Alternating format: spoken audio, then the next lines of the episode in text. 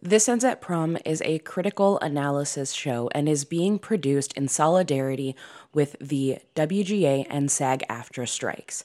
The podcast you're about to hear was produced during the strikes, and without the labor of the writers and actors currently on strike, the movie being reviewed here wouldn't exist. For more information, feel free to visit the Freelance Solidarity Project at freelancesolidarity.org.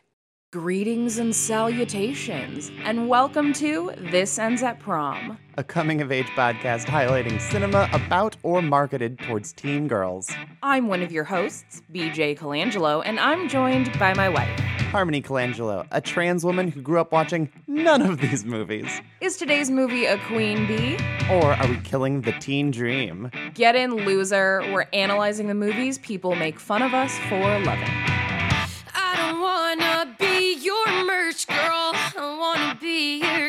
Goddamn idol. And I don't wanna have to work twice as hard for the same motherfucking title. But I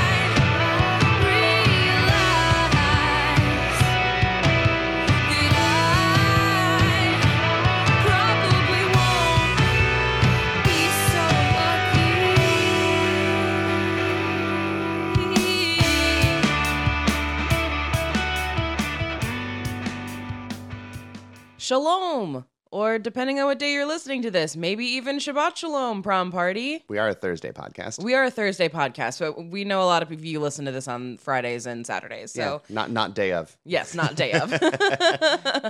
I'm really excited for this week's episode because we don't do a lot of new releases very often. And the reason for that is because we try to make sure that whatever movie we're talking about is at least accessible to the masses.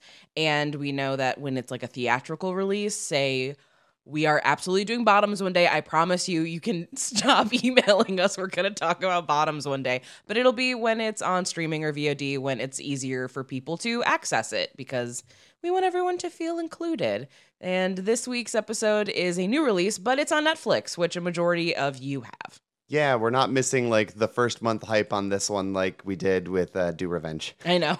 that, another one that we will be doing uh, at some point. later this year. It might be. I don't think so. I Yeah, think it's on the, the calendar for later. Yeah. uh, but yeah, this one we just felt very compelled to talk about because it has been the number one watched movie on Netflix, which for a teen movie, that's a huge deal. This is also now the highest rated, I mean, according to Rotten Tomatoes. So take that with a grain of salt because. As we discuss on this show all the time, it is an incredibly imperfect site, but it is Adam Sandler's highest tomato ranking uh, movie he's ever made, and that includes the Meyerowitz stories and Uncut Gems, Mhm. um, which I think is phenomenal. Uh, it is a Jewish coming of age story. It stars actual teenagers, not people in their 20s. Mhm. It's very cute. It's very wonderful. It's directed by Sammy Cohen, who also did Crush, another film that we will be talking about probably during Pride next year. Don't hold me to that, but th- probably. And it this is one of those movies that I just watched it and it just overwhelmed me with every, like all the things we talk about on the show. I wanted to, to talk about with this movie. Yeah. So I come home from work and BJ goes, "Oh my god!" So I watched this movie. and I want to show you like one scene from this movie. And I went, or I could just watch the movie with you sometimes. You go, yeah, but when will we do that? And I go, we literally have an opening on the schedule next week. We Yes. could just do it then. so we're talking about You Are So Not Invited to My Bat Mitzvah. This is a new release, so context is a little, you know, different than usual. There's also not any sort of like, so do you have any memories of watching this? Because my memory was I was dog sitting and I watched this on Netflix while Harmony was at work. That's Mhm. my my memory of watching this. My memory was we watched it last night while I ate Del Taco. Yeah, and it was good Del Taco, wasn't it? It was, I mean, it's Del Taco.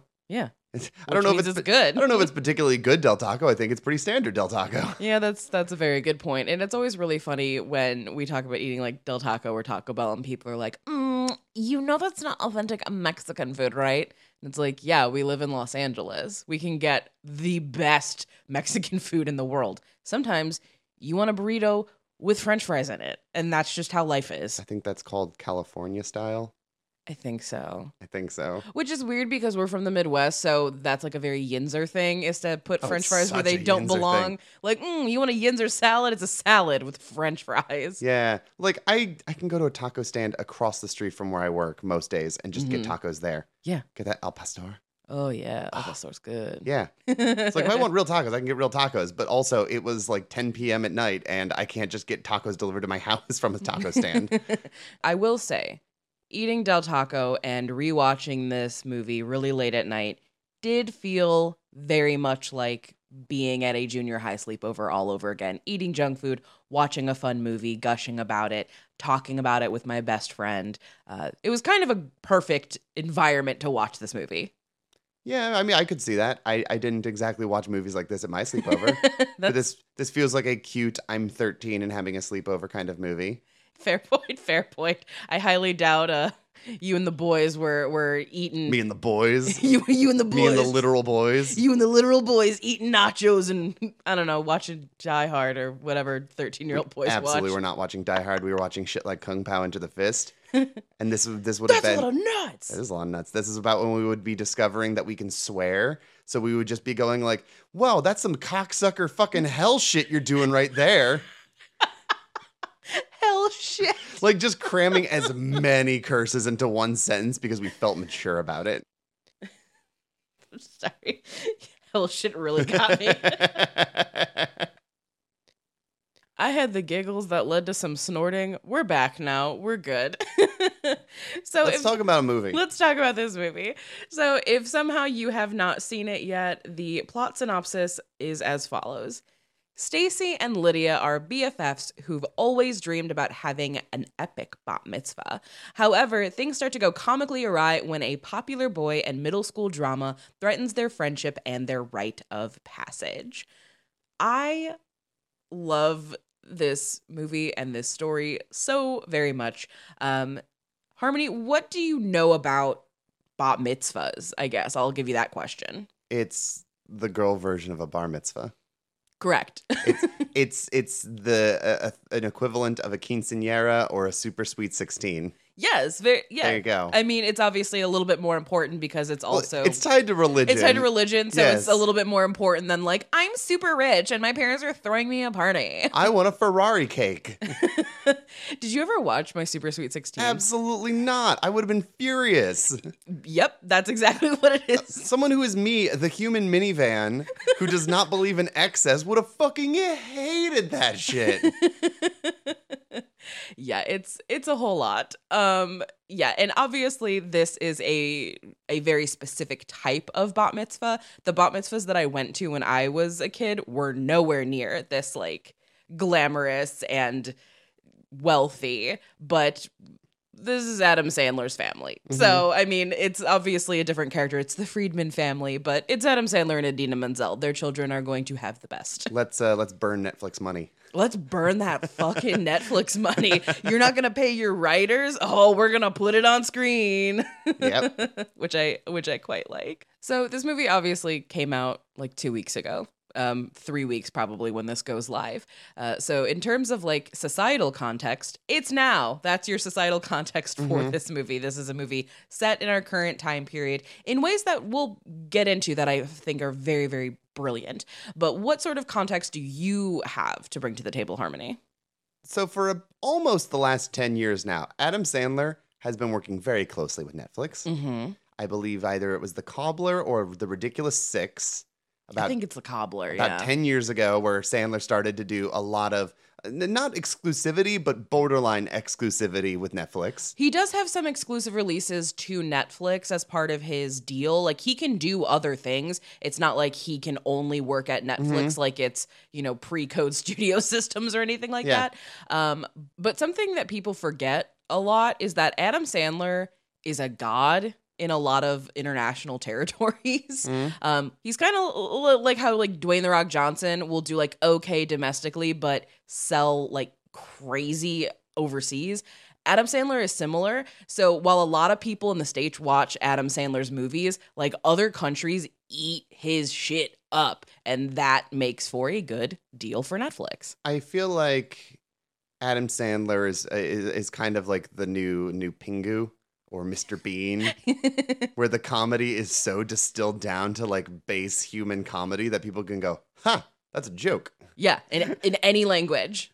Absolutely. Yeah. So this is what Sandler's been up to for a while. Uh, I think it's fair to say that most of those movies have not been good, but they're exactly what you watch an Adam Sandler movie for. Hey, the Hubie Halloween Defender has logged on. Okay, I said most.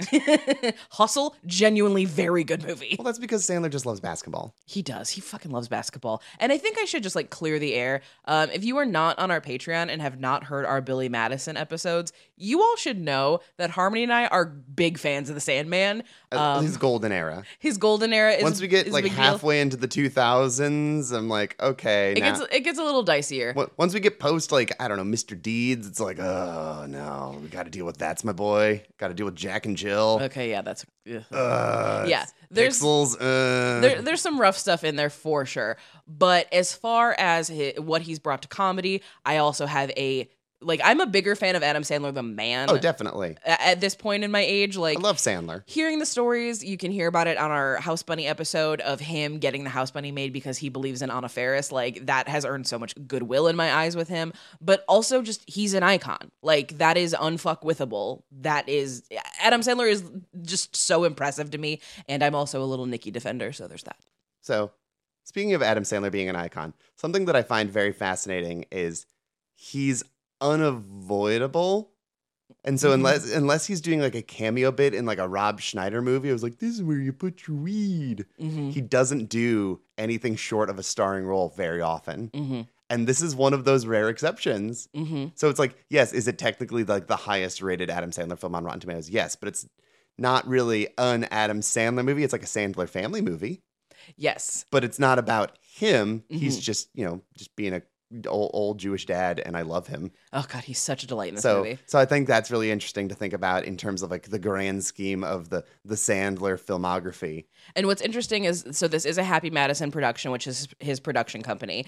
And about a year ago, I want to say now, I think it was that long ago, I was one of the guest GMs on the Screen Drafts podcast for the Happy Madison draw, where they, you know, picked the the seven best Happy Madison films. And part of me wants to be like, hey guys, we should probably do this again because uh, there's a new winner. hmm what did win? I don't remember. I don't remember either. It's Great. been so long. Anyway, y'all y'all go listen to screen drafts. Like, Yeah.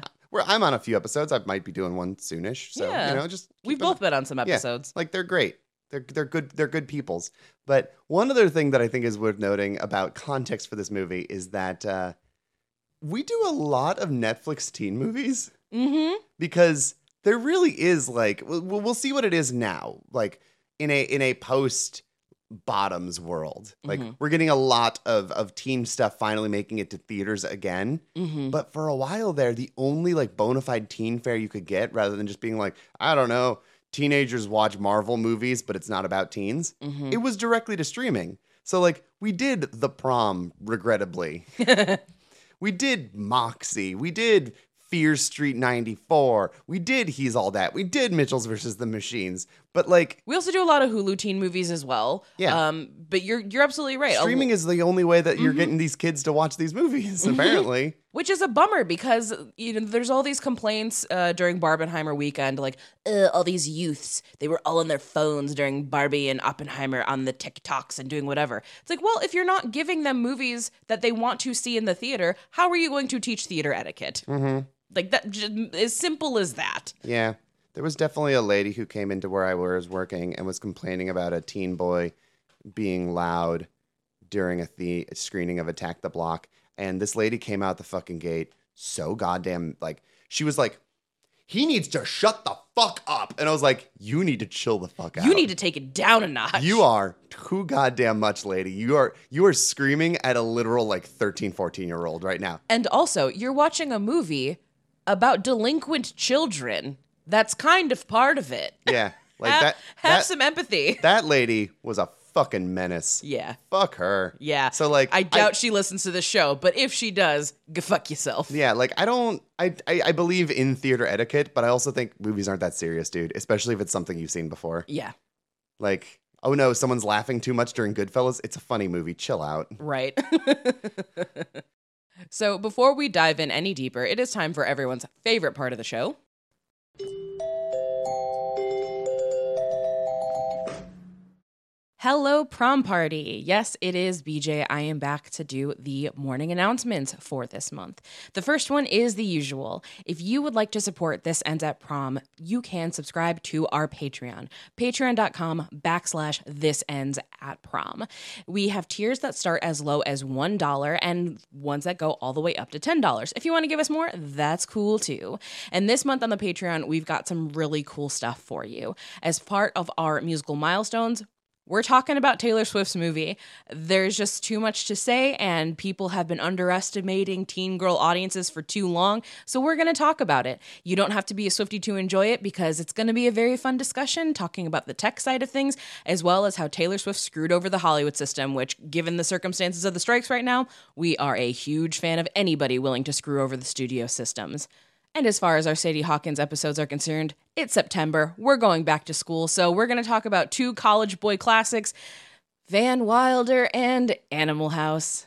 Ugh, let's see how that goes. In addition to that, we are still on our trek through TV Homecoming, going through the first and only season of My So Called Life. And as always, there is the monthly playlist from Harmony. It's always good stuff. We love how excited you all have been in sharing with us the bands that you like that you've heard because of the show. If you are unable to support the show financially at this time, we totally understand it. We are in a recession right now. The only thing that we ask is that you give us a five star review on whatever platform you listen to the show and maybe share us with a friend. And this month, we also want to shout out a brand new book we think some of you out there might really like just in time for spooky season.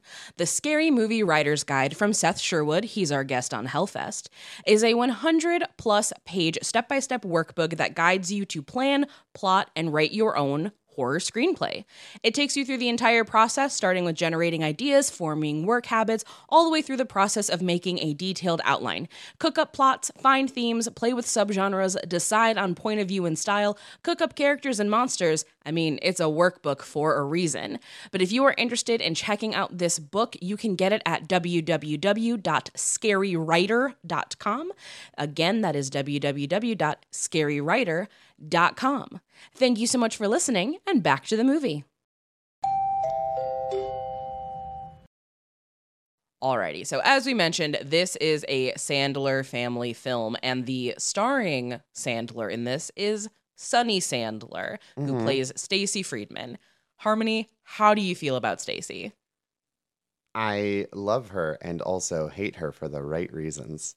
Yeah? This is so something that I walked away with this movie feeling like, and I, I, I was pretty keened in on it like very early on, Mm-hmm. where it's like, oh, the betrayal, oh, the betrayal, just Uh-huh. like that's just what kept re- like repeating through my mind as we watched this movie. Is this is teens behaving badly, which is obviously like a, a common genre, Mm-hmm. but it's teens being catty and bad reasonably. Mm-hmm. It's not like They're oh, not crashing cars. It's not do revenge where it's like, oh, it's this big elaborate scheme where I have to ruin your entire life because of this one thing, which like obviously it's so over the top, it's camp. mm-hmm. This is way more grounded into like a semblance of reality Mm-hmm. than like Mean Girls or Heathers Mhm. or any of these other things that people always pull from when they make a modern like catty girl movie. Mm-hmm.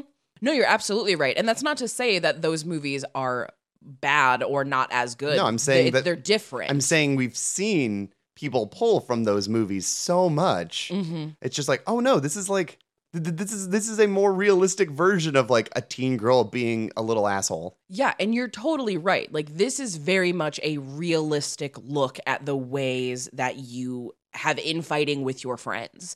Um and, and not only that, this also falls into kind of comedy of errors because like one of the big betrayals is an accident. It's not intentional, it's not malicious. It's just a really fucked up thing that happens. Um as far as Stacy Friedman is concerned for me, I would die for her. Mm-hmm. I love Stacy Friedman so much. She might be my favorite like teen protagonist that I've seen this year Mm-hmm. because she is so lived in and so real and yet there's something about her that even when she is being a little asshole and when she's being, you know, kind of conniving that I root for her because I know that like that's not her heart. Like I can't explain how good I think Sunny Sandler is in this movie because th- there really just aren't words for it. But every time I see her make these decisions where she is being mean or she is lashing out and it feels very impulsive, I can look at her and I'm like, this is impulsive. This is not who you are. This is you not having good emotional regulation. And you, you're just, you're feeling a hundred things at once and they're too big and you don't know what to do. So I guess I'm going to have to, you know, message the rumors Instagram and say some shit about my friend because I don't know what else to do with myself. And mm-hmm. the whole time I'm like, oh, baby, no, no, you're going to regret this. You don't understand how intense and permanent this decision you're making is ah, like I feel like a natural big sister inclination of wanting to protect her because I love this character so much. Well, I mean, you can tell that she has regrets for everything she's doing. Mm-hmm. Like when when she's uploading the videos to the entrance video, and I'm like, oh no.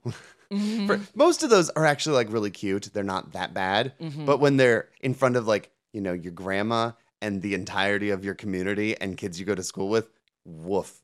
Right. Like it's bad. Yeah. It's bad that like you filmed yourself queefing in your friend's face. it's really funny It's though. really funny. Um, but like, uh, it, it, they're not that bad in the grand scheme of things, but it's fucking world ending when you're 13 because it's the Oh most my God, embarrassing yeah. goddamn thing. Uh, I think that w- even when she's doing that, like she's watching these things being like, oh, they're funny. Like they're laughing. I miss her. mm-hmm. Like when she's scrolling through all the messages, she's like, oh, well. Oh, I, I I miss her, but like it's it's the complex feeling of being betrayed Mm-hmm. where it's like you're mad at the person, but you're mad. you- You're most upset because you care, Mm-hmm. and because like you you fucking broke my heart. How dare you? Yeah. So this movie is very much about the friend breakup, like the big friend breakup. And it's so wonderful to see. Like obviously it's terrible. like I don't want these friends to break up because I love them. But it's a t- it's a great movie to see because this is such a common thing that happens because sometimes when you're 13 like the love of your life is your best friend it's not the boy that you're dating and a lot of these relationships that you have when you're 12 13 14 years old that are romantic they're not gonna last. No, of course not. like that's not real but the friendships you make at this age absolutely can last. My best friend is the same best friend i've had since i was 14 years old. Mm-hmm. And i'm in my mid 30s like that is the longest relationship i have ever had and if anything happened between the two of us i would be fucking devastated mm-hmm. like n- oh my god i can't even imagine so that's what we're witnessing is we're witnessing this really devastating, horrible, life shattering breakup. And it's your friend. It's not the boy you have a crush on. And we need to see more of that because when those friendship br- breakups happen, people don't know what to do. There's no guidebook for this. There's 10,000 articles online of what happens when I get dumped, what happens when I get a divorce, what happens when this happens. But there's not as much information on like what do I do when my best friend and I aren't best friends anymore. Well, I think that even if you defer to like the the the advice of people of what you do in certain situations, um, the best thing someone's probably going to give you is, you know what? No, fuck them.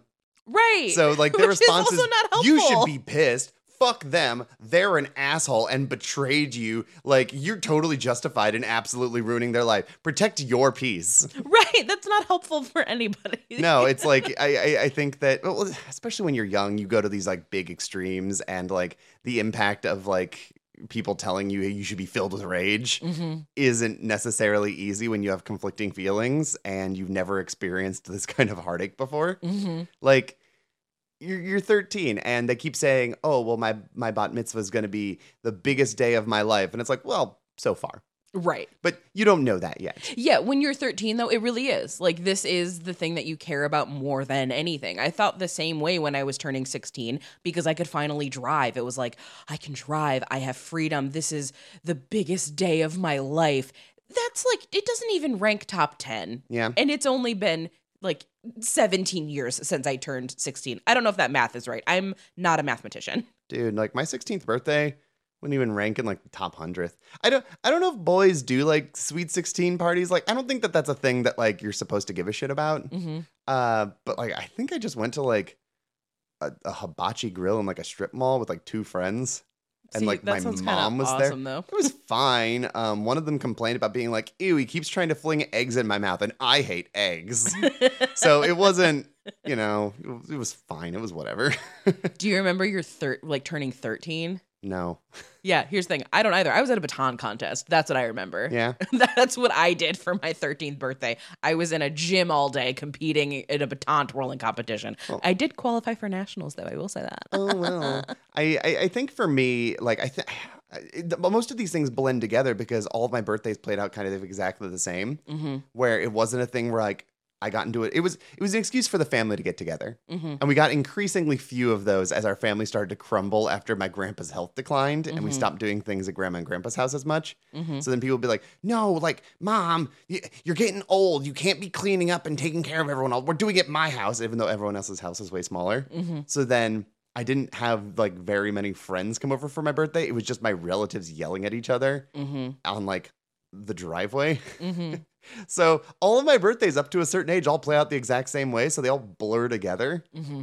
I, I couldn't tell you what my 13th birthday looked like versus any other birthday I had probably up to that point. So then the other question is obviously you and I are both not Jewish, so we did not go through this process at all. But did you have any friends that like took communion or like had any of these big like I mean, I, I did that.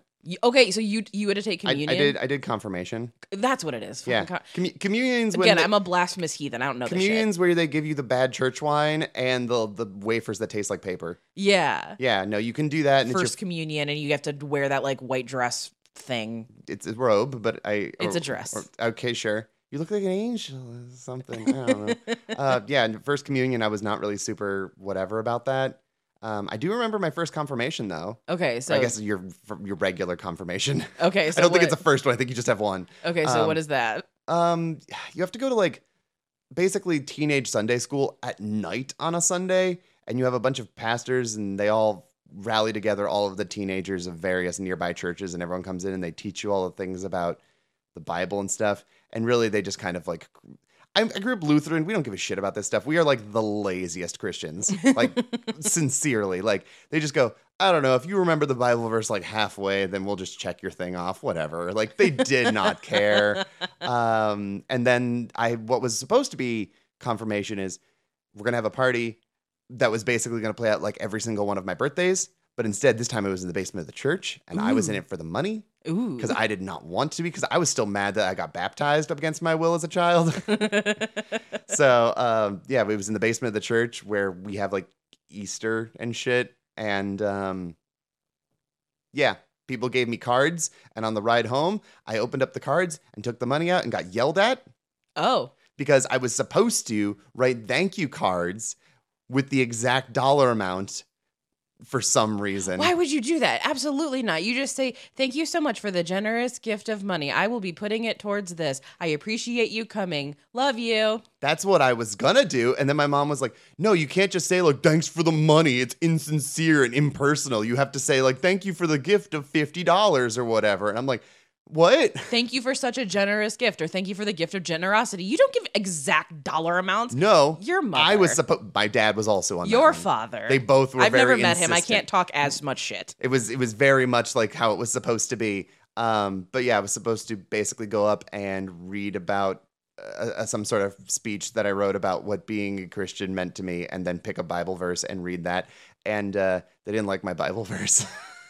What did you pick? Do you remember? I don't remember what the verse was, but they were just like, mm, "This makes God sound like kind of uh, spiteful and petty and angry." Uh, you need to pick another one, and then they gave me like six choices, and they was like, "You have to pick one of these." And Oh, so they were like, you have to talk about New Testament God. You cannot talk about fire and brimstone God. There's a good chance that that was the case. Yes. Um, but again, it was just it was just so lazy, and it was it was probably a big deal to some people. It was the most like I'm going through the motions thing for me, and that seemed to be the case for everyone else. Where it's like it's just a thing you do.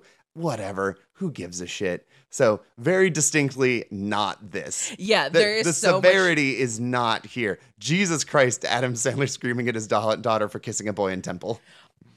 Okay, I'm obsessed with the Friedman family. So one, uh, anytime Adam Sandler and Idina Menzel work together, I'm thrilled. I love them in Uncut Gems. I love them in this.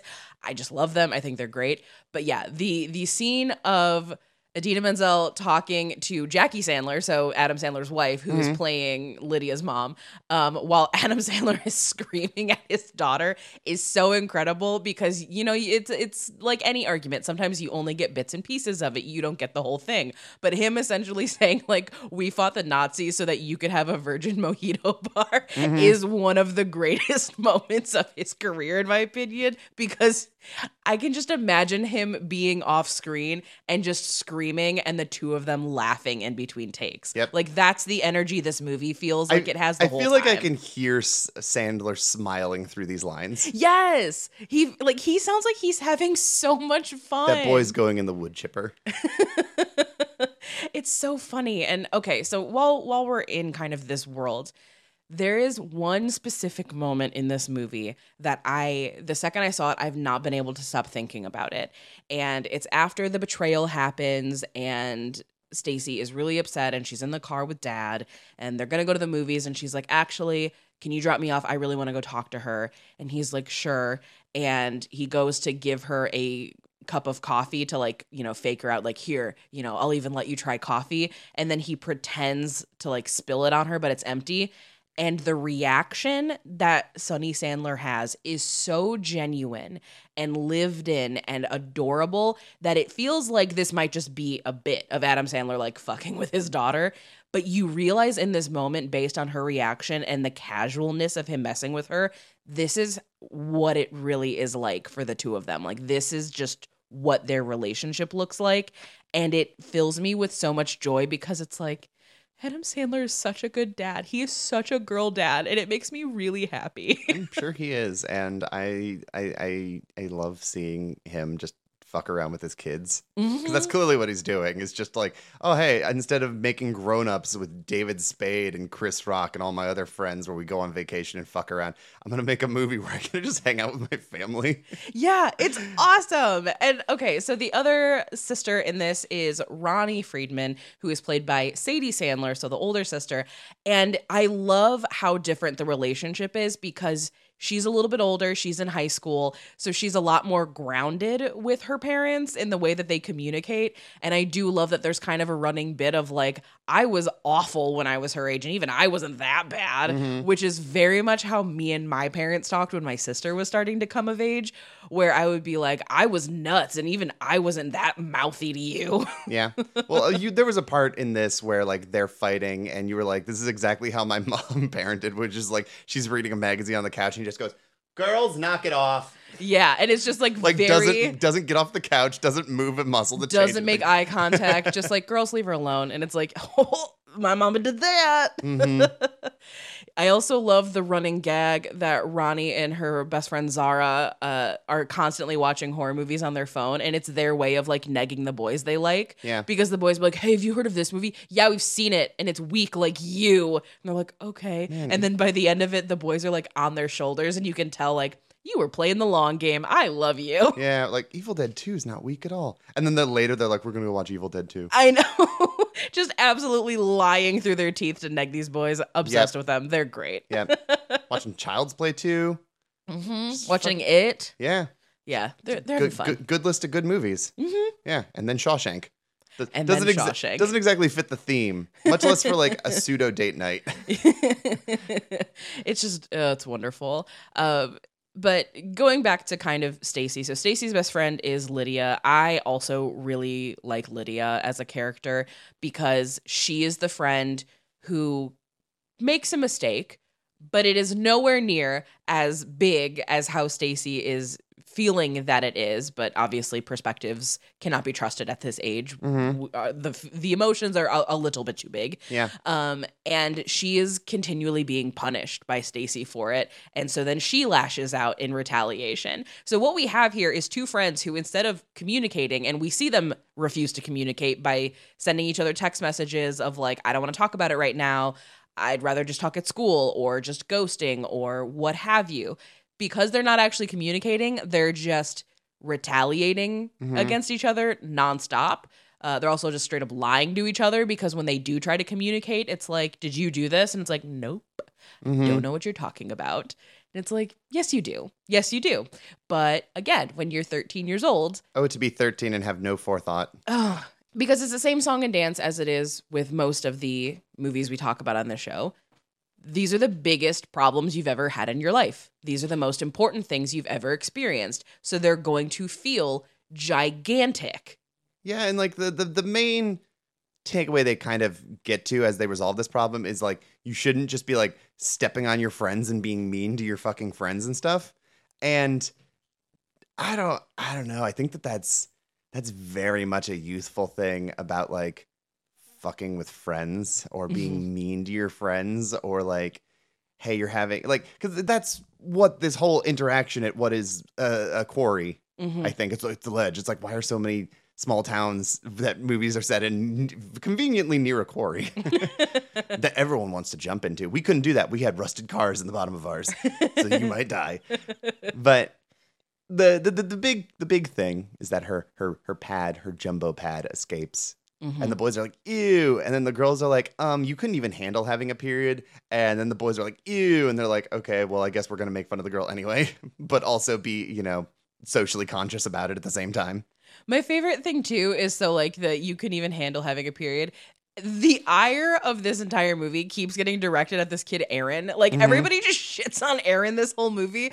And at the ledges, he has this one moment where he's like, "I didn't even do anything," and you see him actually internalize like everybody being mean to him all the time, and you're like, "Oh no, buddy, I'm sorry. Everyone's being so mean to you Yeah. all the time." Yeah. He's, he's got the just toady energy. He kind of does, but I mean, he just wants someone to play "Don't Stop Believin'." Yeah, He's a simple man with simple plans. he is.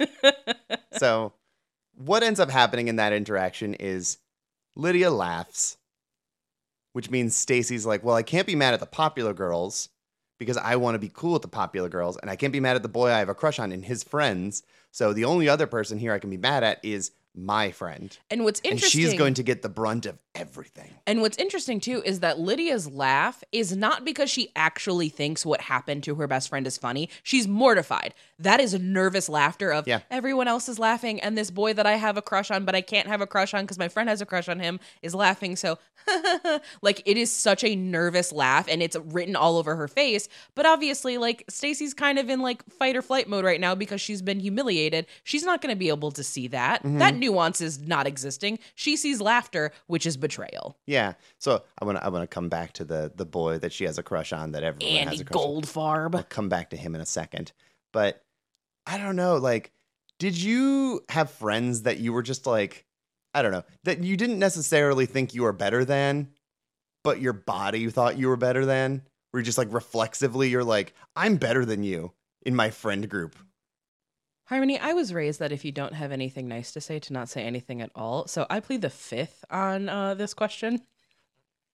yes, I understand. Uh huh. But like, that's absolutely a thing that I think. I'm not going on the record where people can take that sound clip out of context. I don't think that we talk about how mean we all were to our friends as like 12, 13 year olds. Mhm. Especially like we were boys, like we hit each other and shit like that. We were like we were just like we have big feelings. I'm gonna come over and fucking pretend to break your neck, but I'm actually gonna twist your neck. Like that's just a thing that we would do because it's just like I got weird feelings and this is male bonding, I guess. And I'm gonna punch my friend because we're at a, you're I I in this instance I am above you. Well, so like my body had this like reflexive feeling of like I think I'm better than you, and my brain's like I don't know if I am, and my body's like yes you are. Well, also, it's like the socialization of like, I can't actually show you how I feel with affection because then that means I'm gay. So now I have to punch you. Well, it's sort of like there, there's a whole lot of things that go into it, but we definitely just don't talk about that like at all when we bring it up because it just it means that we were all little shits, and it's just hard to admit that you were a little shit. No one wants to admit that we were all little shits. We were all just different flavors of little shits. Like they have okay, so Stacy and Lydia have other friends. They're just like the friends that get called over whenever Stacy needs something, and you can tell that like in terms of like their friend group that isn't maybe the tightest friend group but like you're in school together and therefore you have created a, gr- a clique that you you inhabit mm-hmm. They are absolutely lower priorities Mm-hmm. than than Lydia. It's like, yeah, obviously you got your number one.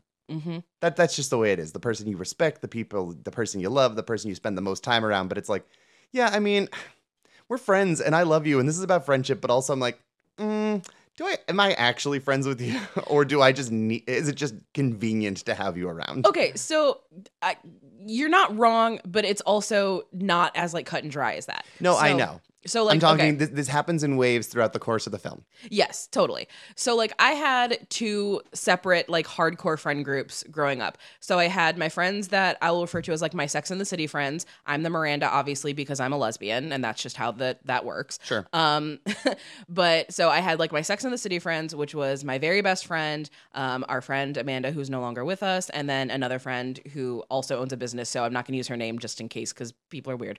Um and then everyone knows I don't use my best friend's name on the show cuz she's a lawyer so we're not to do that. Um, and so that was like my my one core group of friends, and then the other one uh, we called ourselves the SeaWorld crew. Um, me and my best friend were Shamu and Mamu. Fucking Um, these beanbag boy ass names. Yes, uh, it was Shamu and Mamu because we were fat whales. Because a girl that didn't like us uh, said that we were fat whales one time, and we're like, "Fuck you, we're owning it."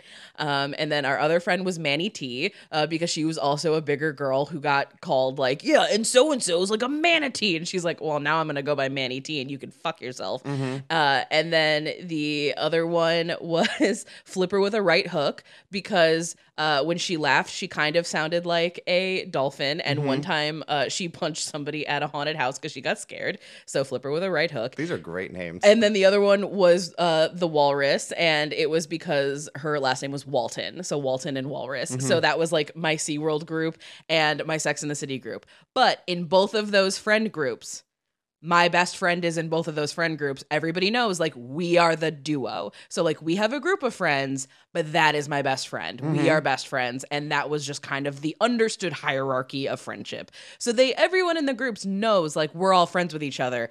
But if push comes to shove, that is my maid of honor. Like, that is my matron I of will honor. throw you all down some stairs to save my best friend. yes. Like I don't know. Do you, this is also a thing when it comes to best friends, but it's like the the interaction of being someone thinking you're their best friend, but Mhm. they're not your best friend. That's also very real. Where you will be like eight people's best friend, but none of them are your best friend. yeah, that's also a very real. That my sister had that more than I did because Mhm. I've always had like my best friend, and like we are kind of a package deal. But it's a matter of people knowing that, Mhm. and then there's some people just overestimating their uh, their their their place. yeah, their stock a little bit. Yeah. Uh, It- yeah, It, happens a lot when you're young. and like the thing know? too is like there, there's not necessarily something that's inherently bad about that. I think like people get in their minds like friendship should be like communism, and we're all equal, and like that's not No, How that peop- works. Some people you just get along better with than others, and that's you. You just vibe. That's just how it is. There are some people that like they you just get each other. You just get each other, dude. And Stacy and Lydia are those people. Like Mm-hmm. the, when she is going through the footage of their friendship or whatever, including the stuff that's not super embarrassing. There's like the videos of them making videos together when they're like nine years old, being like, "Thanks for watching, bye." Mm-hmm. Or there's like a video of them at kindergarten, and you can hear the the the voiceover from mom being like, "Stacy, stop smothering Lydia because she's hugging her so much Mm-hmm. because she loves her so much." Like you can't replicate that. Like you either have it or you don't. You can't just come in and be like, "I'm gonna make you my best friend." It's like, good luck. That's not how friendship works. it's it's all this this very unique situation of uh, particularly high school when stuff is a lot more direct. Mhm. Like I don't know how many people are like 30 going like, "I have a new best friend." I don't. I, I think that's just one of those things that you did that just it doesn't come up as much. But yeah, there's there's so clearly like the best for each other and the fact that Stacy ends up hanging out with like her two other friends who she only invites over, be like, "Oh, take pictures with me." You know, we'll hang out every once in a while. But it's like it makes it so much more glaring, ob- glaringly obvious how much she loves Lydia more yes. because it's like you're not feeling the same hole in my heart. right. And like it's not that there's anything wrong with them. She clearly does like them as people and they Sure. are friends, but like it's not that's not the love of your life. Correct. Lydia is the love of her life. yeah. And that doesn't get explored. So it is really, really nice to see. I mean, that's that's all of the best things about this is exploring a lot of stuff that doesn't get brought up very well. Mhm. Um, like the the the big crux of like, oh, hey, now the girl, the, the now the day that I be- go from a girl to a woman, everything makes sense. It's like, Mhm. wow, I was a self-centered asshole Mhm. Like the biggest. And like everyone is when they're like 12 years old. Mhm. That's just a thing. One of the most beautiful and enlightening experiences a person can have is when they do have that aha moment of, oh God, why am I doing this? Why Mhm. am I acting like this? And some people never have that moment. Nope. And that's a real shame. Yeah, like I don't know, they're just you you don't have honesty or self-awareness when you're a, a child like that. Either you're too honest or you lie about everything. Mm-hmm. Like it's it's there's not really uh two ways about it. It, it all comes down to vulnerability. Mm-hmm. So the thing with Andy, Andy Goldfarb. something that I love that this movie does is that Lydia has a, a- a thing for Andy, and she straight up says, "Yeah, you had a crush on him. Guess what? So did every girl in our grade." Mm-hmm. You're, but I couldn't tell you that because you get mad at me. And like, that's very true. But also, I love the thing of being like, yeah, you thought you were the only one who liked him. Every girl thought he was cute. Uh huh. Because we're in junior high territory, and what is the only thing you need as a junior high boy to be the cutest boy in junior high? Good hair. And th- uh, this movie shows him in multiple occasions flipping his head up, Yep. and he's got that tousled curly hair that all the girls go wild for, even though he Yep. is dull as shit. He- And- he's, so, he's so boring. He's such like a, yeah, tight, Tight awesome, dope. Yeah. facts. Yeah.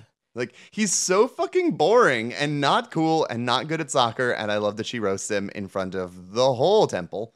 He's like, there are also so many scenes where you can tell that he is just like not operating on the same playing field as everybody else. Like when she and Lydia have their big blow up at her house and she uninvites her to her bat mitzvah, everybody is staring and watching everything go down, like, oh shit. And he's just over there, like dribbling the soccer ball, just like, And you're just like, mm-hmm. this kid fucking sucks. But again, when you're 13, you don't realize that this person sucks. You just see like, oh, he's very cute and looks kind of like he could might he might be in like One Direction. Therefore, I like him. I know that that made me sound like the oldest millennial possible by citing One Direction when Harry Styles has been a solo artist for blah, blah, blah, blah. Zayn's been a solo artist for even longer. right. Mm. like but for real though I, I i think this is also just the element of being young and having a boy that you develop a crush on just because of your idea of him and the look of him because they don't talk to him. It's well established that they don't talk to him ever which is the case in a lot of these movies. So all you're getting is whatever you think he is. And of course the version in your mind means that he's perfect because Mhm. look at him look at him look at his hair. Something that I really like that this movie does too is that the film itself, like the way that the film looks at Andy, evolves as Stacy does. Mhm. Because our introduction to him might as well be Wayne's World Dreamweaver looking at Tia Carrere. Mhm. Like he's, you know, being weird at a at a bar mitzvah and his he's kind of in slow-mo but not really. Beating the shit out of one of his friends with one of those giant foam jousting things. But like his hair is like flipping around and he's making eye contact from across the room. Like it very much sets up of like oh he's the dream boy.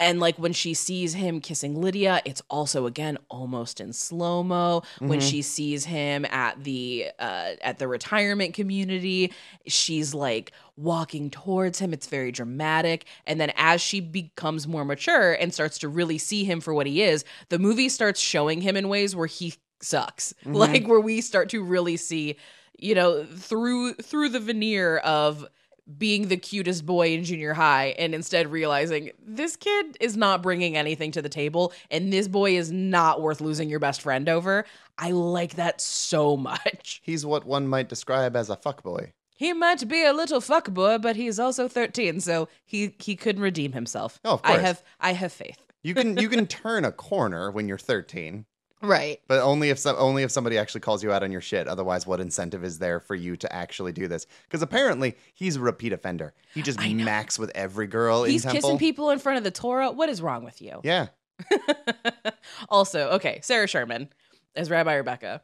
I love Sarah Sherman. She is one of the funniest people on the planet. I still have no idea. Like, I still cannot believe that SNL was like, yeah, Sarah Squirm, that's who we're casting because she is so weird in Mhm. every way that I love. I'm obsessed with her as Rabbi Rebecca. I don't know. Maybe they were just like, man. I think you should leave. Did really well. We we made a mistake by not bringing him on. You know, maybe that is it. I don't know.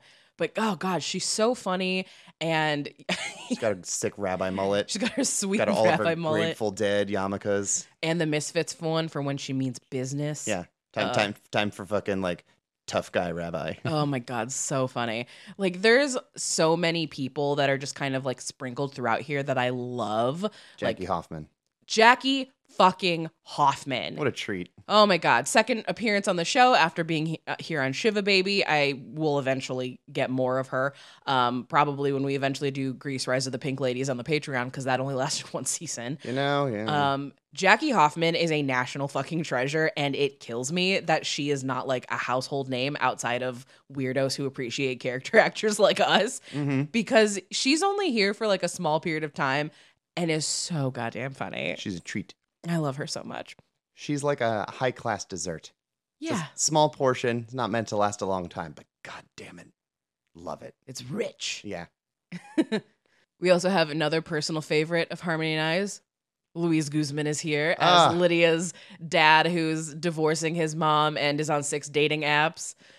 I oh god, I love him so much. He's so funny, and I'm always delighted whenever he appears on screen.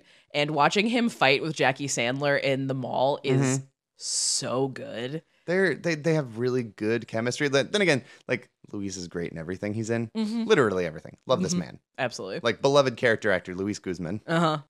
I, and like he's having like such a nice career resurgence right now because of like being on Wednesday and playing Gomez. That when like they announced his casting and people were like Louise Guzman, I was like, I will fucking murder you. Yeah. I'm obsessed with him. He's great. Leave him alone. um, and speaking of Jackie Sandler though, because she doesn't have you know quite as prominent of a role as the rest of the family, but I have a secret crush on Jackie Sandler because Mhm. she's one of the angels in Little Nicky, and I think she's so beautiful. um, and seeing her in this movie makes me so delighted because she's so joyful and such a babe. And there's a moment at the end after Lydia and Stacy make up where Lydia is already in like the reception hall for the bat mitzvah and Sunny Sandler is standing outside because Jackie is playing Lydia's mom um but obviously she is Sunny Sandler's actual mom. And so she's standing there as Stacy and she she's pointing to Lydia and she has this big smile and Jackie Sandler's behind her smiling and the two of them have the same smile. And it gets so sweet because Sadie Sandler, who plays Ronnie, pulls a lot of her features from Adam, and you know she's part of this core family, so we see the two of them together. But getting this moment of Jackie and Sunny together is just so freaking cute, and it makes me so happy, and it just makes my heart explode. I mean, I feel totally fine saying that because Adam Sandler, n- no one ever has anything bad to say about the man, Mm-hmm. and he just seems like a real down to earth kind of guy. Mm-hmm. Uh, I'm delighted that when they roll credits and it's like Idina Menzel, and I'm like, yeah, it makes sense. You could top building, and then the next slide is all four Sandlers Like on just one a- slide. Just a brick of Sandler. yes, it's just like look at all those Sandlers. yeah, it's it's really delightful. Um, so something else that this movie does really well that I've not really seen before, but I found really fascinating, and you pointed this out to me. It's really interesting when we do this show after three years and we get to say something I've not really seen before. Yeah. That is that is a fucking delight Uh huh. because like teen movies are really formulaic, and like obviously this follows a certain level of a formula, mm-hmm. but it's what you do with the formula. Exactly.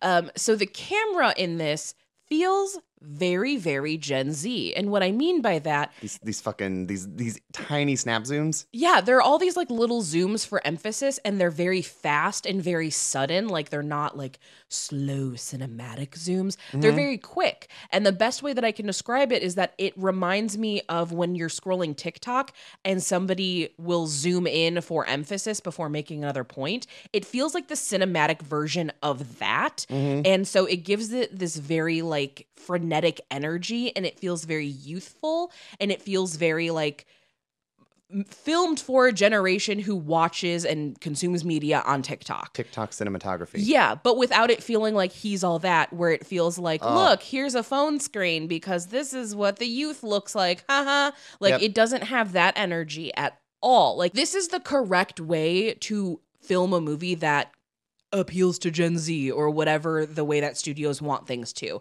Like it feels authentic to that experience. It doesn't feel like how do you do fellow kids? Mm-hmm. And that is such a relief and so smart and something that I really like about Sammi Cohen's filmmaking style because Crush feels very similar to me. And again, we'll do a whole episode on that movie at some point. But it has a similar energy where I watch it and I'm like, this is unmistakably a movie for today's teens, not like a teen movie that is borrowing conventions from the 90s, the way Do Revenge is, which I love, but like that is a very different approach to the material. the way that something like I don't know, Booksmart is like for about teens, but it's something that like adults who reflect on their teendom go like, oh yeah, I Yeah. do love my best friend. Yes, absolutely. Whereas this movie feels very much like this is for that generation. There are moments of it that adults can enjoy and will relate to for sure, but that is not the priority. Um, it feels a lot more like, Sh- like almost like Shrek in that regard,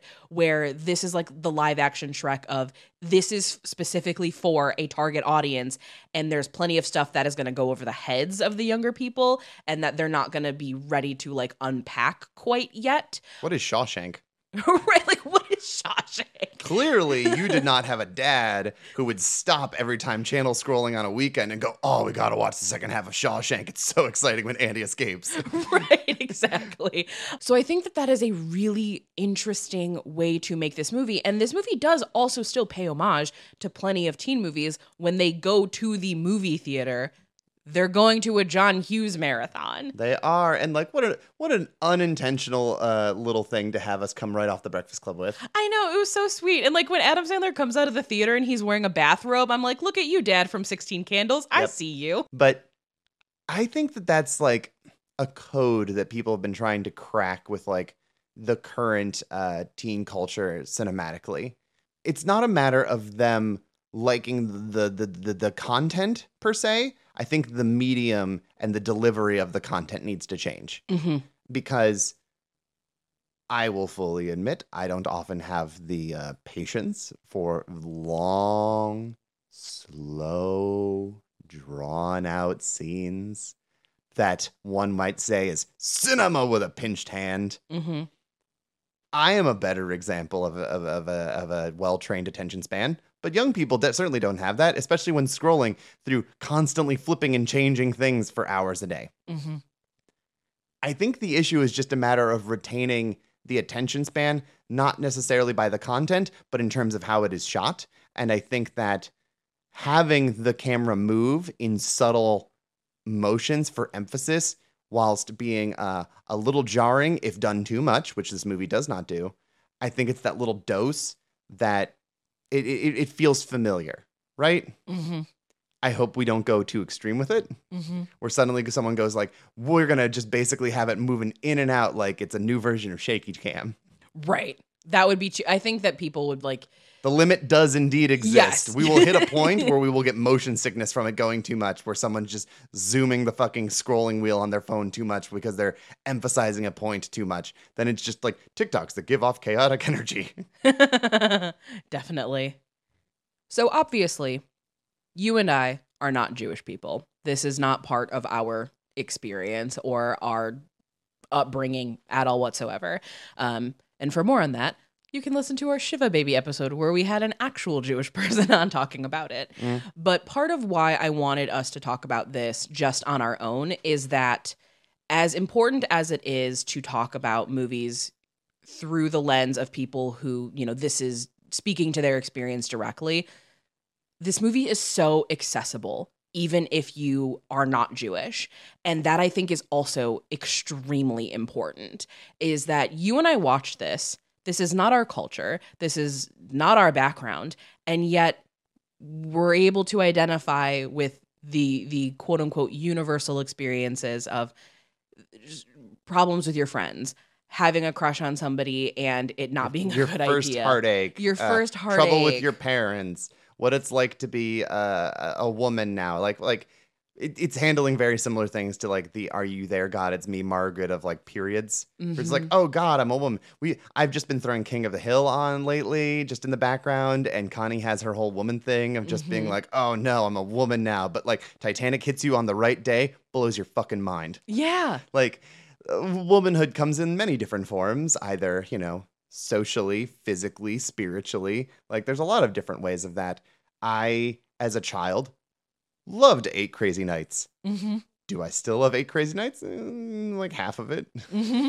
I don't need deers eating diarrhea. Um, I, don't, do I don't think most people do. could do without that. Uh, I love. Uh, I listened to the Hanukkah song growing up.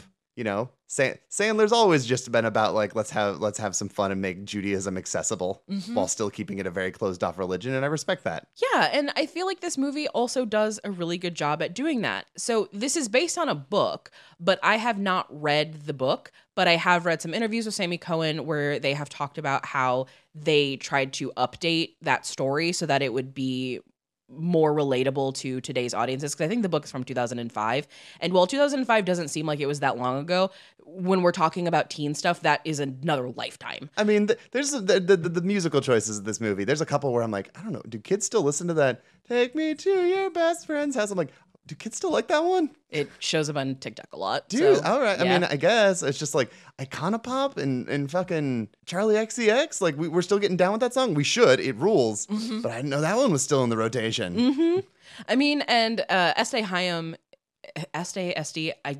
It's, it's a it's a name that I've only ever read, um, but I know that she was involved in choosing the music, so it feels very very fresh. Um, I also know that with the wardrobe, the Sandler sisters had a lot of say in the wardrobe because I think a lot of times be, again because for a lot of people if they don't have kids or they don't have young people in their lives they're under the assumption that what they see on tiktok is like what life is so it's like yo yeah all of like the teens today they all dress like they're kylie jenner and it's like that's not true and that's why we see stacy wearing like band t-shirts with pigtails or For, like for ba- special events, they dress like that. yeah special events they dress up but when when, they're taking just, pictures, they dress like that. yeah but when they're just going to school nah like they don't you don't got time for that shit Mhm. Um, so I like that a lot too because I do think that there is sort of this like performative lens that a lot of adults making teen movies are doing right now, Well, it's where because we're everybody looks interpreting like that. We're interpreting it through like the lens of the internet, and Right. we're operating as though like, oh wow, when I was thirteen, I wore stupid things like taupe colored snowsuits, and look at like thirteen year olds now dressing sexy. What? Right, and it's like, well, it's because everything that they do is front facing. So everything that we're seeing that is recorded in perpetuity, they're looking their best. Well, it's also just yes, it's that. It's also that unless you're hanging out with a bunch of teenagers, which like maybe your friends' kids, but otherwise like don't be weird. Why would you? Uh, unless you're doing that, you're getting the version that they want you to see. Yes. So it is performative. It is it's curated. exactly, and it's definitely not what most people are like most of the time. Mhm. Um, I don't remember what what episode we talked about. I think it was maybe the one of our so-called life episodes. And uh yeah, it's like, hey, when you're a fucking goth kid or an emo kid or whatever, you did not look like that all the time. Like the the, the high glam goth girlfriend version that everyone sees online where all the boys are like, mm, I want a big titty goth girlfriend. Mhm. Want- I want those mommy milkers Mhm. you know that's not what most girls look like most of the time that's Mhm. what they look like when they go out to a special thing or when they take a million pictures in like one day with several costume changes and then they can upload them for a couple weeks Yeah, you're exactly right. And that was very true for me growing up as well as like a scene kid. you did your makeup and it turned out really really good that day so it's like Mhm. oh i'm gonna take so many myspace photos put a bunch of filters through them so you can't tell i took them all the same day Yes. Oh my god, I did that all the time. exactly And kids today still do that, which is why when you're on TikTok, you'll see somebody wearing like a different shirt, but their makeup is still the same, or like their makeup is the same, but their hair is a little different. They just i'm just gonna backlog yeah, a bunch of these things so that i have content for the next few days exactly. that way i don't have to do my makeup all the time Yeah, like that's very much a thing. And this movie is like kind of feeding into that, which is brilliant. And I like, again, communication, just be more transparent about it. But you Um, can't be because people will judge you. The the popular girls who also feel like they vaguely judge you for being straight will judge you. Okay, yeah, that shit was really funny. oh yeah, I mean a couple people are here are straight, I guess. That made me laugh so hard. Oh my god, I love it. How the tables have turned. Yeah. Um, so there's also one other character that we haven't really talked about, and I just want to give the shout out because I'm obsessed. I love Mateo so much. Such a sweet boy. like the second he's also cute hair, but not given credit for having his cute hair. the second he shows up and he's talking, I like immediately you're like, okay, so that's the boy that likes Stacy, and Stacy doesn't see it because she's too busy looking at the popular boy. Mm-hmm. But Mateo's gonna be the boy that is like respectful and lovely. Yep. Because he's like going around a table, he's like, Can I have all the extra rolls? I'm gonna bring. I was like, I love you. You're so sweet. You are a short king. Oh, he's great. But can girls have crushes on boys that are shorter than them at 13? Or do they have to have crushes on the athletes? See, and I love that too because she's so much taller than him, which definitely leads into kind of like the girls mature faster than Well, boys. Girls usually are taller than boys at what around this age Mm-hmm. because they spring up and all the boys are like, oh god, I love them. And I just I love that this movie is also cast with actual teens, which is hard to do because especially if you're going to make a movie that is dealing with any sort of like mature content, you should probably not have actual teenagers. That's weird. Sure. Um There's not that much mature content. There's really not. And the stuff that is in here that is quote unquote mature feels very age appropriate. It's even if, mature in the way that Judy Blume is mature, where it's like, yeah, I mean, th- there's talk of periods. yeah. Adam Sandler just being like, "What a kind of flow do you have? It's a big heavy flow this month. I'm gonna buy you the biggest pads." like that's about as how mature it gets. Uh, that's about as mature as it's gonna get in this movie. Which some people will be like, "Oh, how dare you?" And frontal farts though too. Frontal farts. Frontal farts, that shit's real funny. Just fucking clap your thighs together three times and then fucking fart in your friend's face. That's not how queefing works, for the record. So we've definitely been talking more like about ar- and around the movie and less about like the core of the movie. And as I don't know. I think we've been talking very much about the core of the movie, just not scene by scene. yeah, because it's just boring. It's just that's a That's boring. just not how we do things. That's not how we do things. I'm chaotic. I'm TikToks that give off chaotic energy. uh, but th- one area that we haven't really talked about is, DJ Shmuley. Dude, I love DJ Shmuley. DJ Shmuley feels like the most happy Madison character in this whole movie. he fucking sucks in the best way possible. Yeah. Like I think that's another thing is like we say sometimes like oh I hate this person or oh they fucking suck and people need to know that when we say that that's also neutral. Yeah. like if that makes sense. In a, in a different movie, this like this role of like the putz who's having a bad time would be played by like Rob Schneider or David Spade. But it's mm-hmm. like let's not put them in this role. Yeah. No, But the guy, but the guy who constantly is crashing his car, and it's like it's the child's fault. I was trying to pick up on the meter maid. DJ Shmuley feels to me like the guy in the longest yard that doesn't want people to think he's gay. Oh yeah, I can remember that actor's name. and yet he makes out with Tracy Morgan as a prison queen. yes. Yes. What, what a weird movie that is. That movie's so weird. Man, but it Kevin, does Kevin get- Nash talking about how his nipples hurt.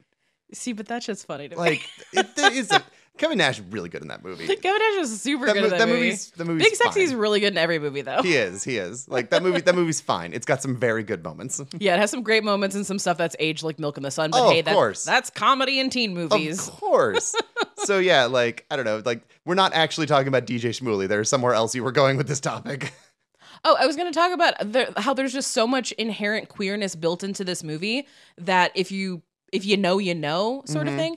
Um so for example on the backboard of the classroom in Rabbi Rebecca's room there's like a thing on the wall about uh benai mitzvahs. I Mm-hmm. probably just pronounced that incorrectly. I am so apologetic for that. But it's uh, the version of mitzvahs for people who are gender nonconforming and non-binary. Um there's an episode in the first season of And Just Like That uh, that is also about that because Charlotte's uh, child is non-binary and is you know having a mitzvah and their rabbi is Hari Nef, trans rabbi, big fan. I remember that. Um, I was in the room for that part. Yeah, so like I, that's really cool. Like you know the the thing that you mentioned about you know oh some of us are just straight here. I think that's really cool. Like it's just sort of thrown in there and it's not a big deal. It's very casual in a way that is very funny to me. yeah, it's really funny, but it's also really refreshing because it feels like it's part of the world. Well, especially for young people, queerness is just so fucking casual. Yeah, I mean, some people definitely take it to an extreme where like they go they go all in. It's their whole personality. It's all they talk about. But like as just a facet of life, it's like, oh hey, the sky is blue.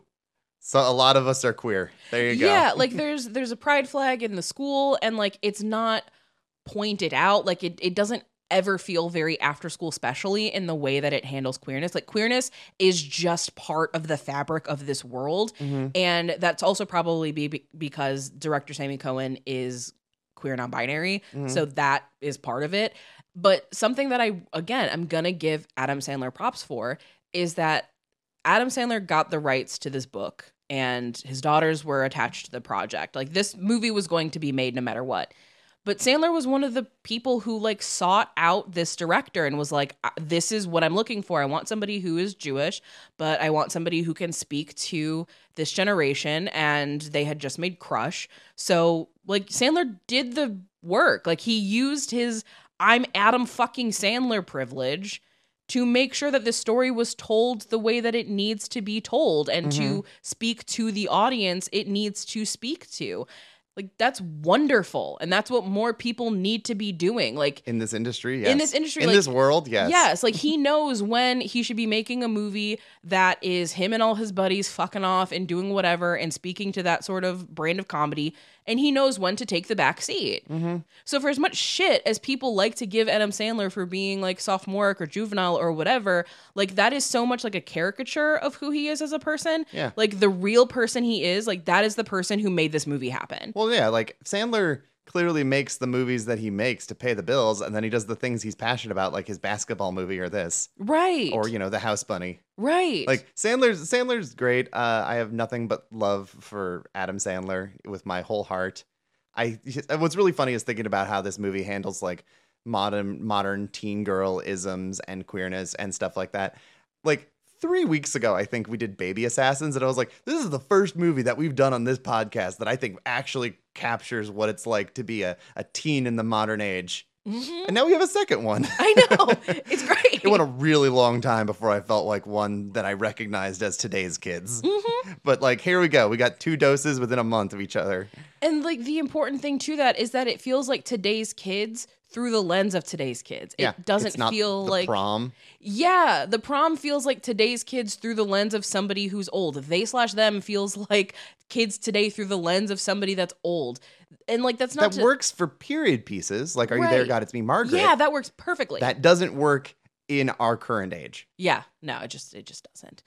So, Harmony, the time has come. You are so not invited to my bat mitzvah is inviting you to the prom. Is That's like- that sentence. I need you all to know. BJ had to take multiple takes on that one.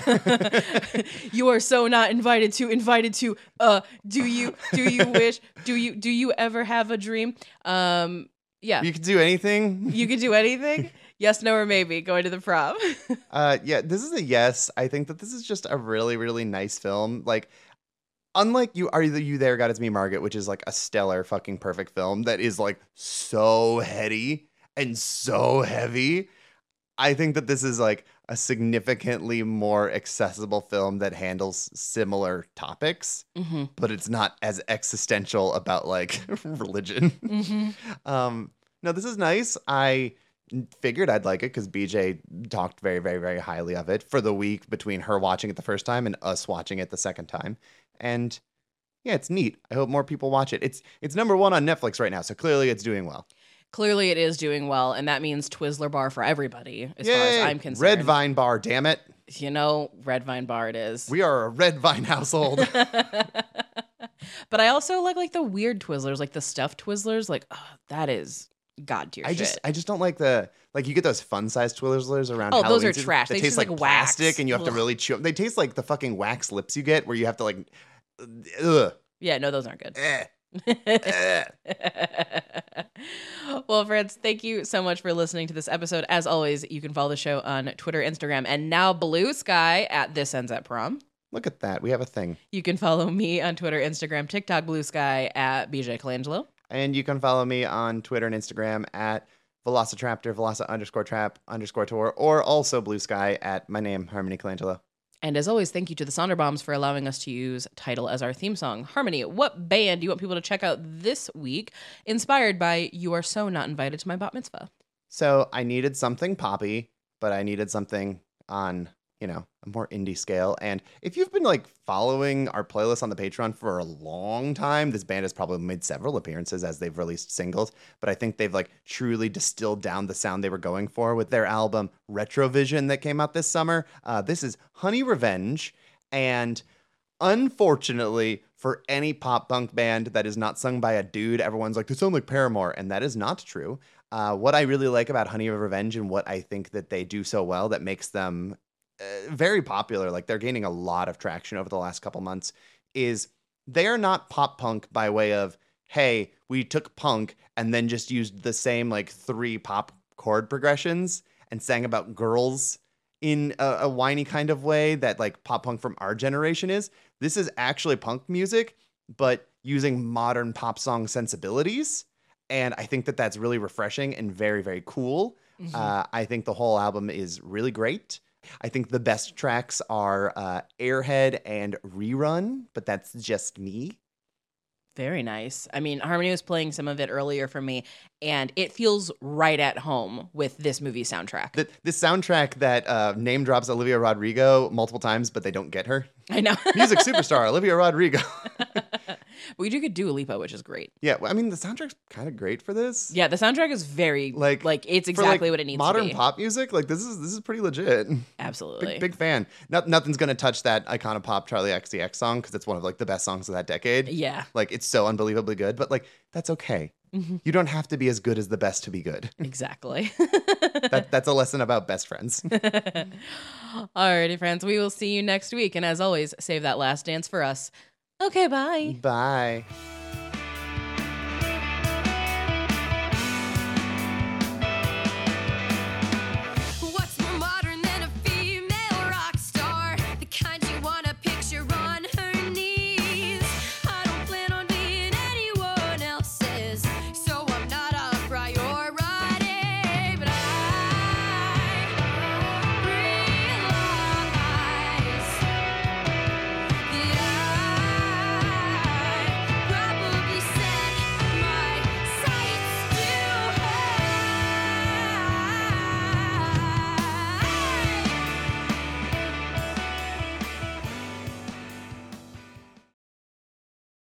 Think Dua Lipa would make the party perfect. You can have a ball pit. That's for kids. I've had my period for seven months now. That's a long period, sweetheart. This episode was brought to you by Pod People Productions. To find more episodes of this show and others, please visit podpeople.me.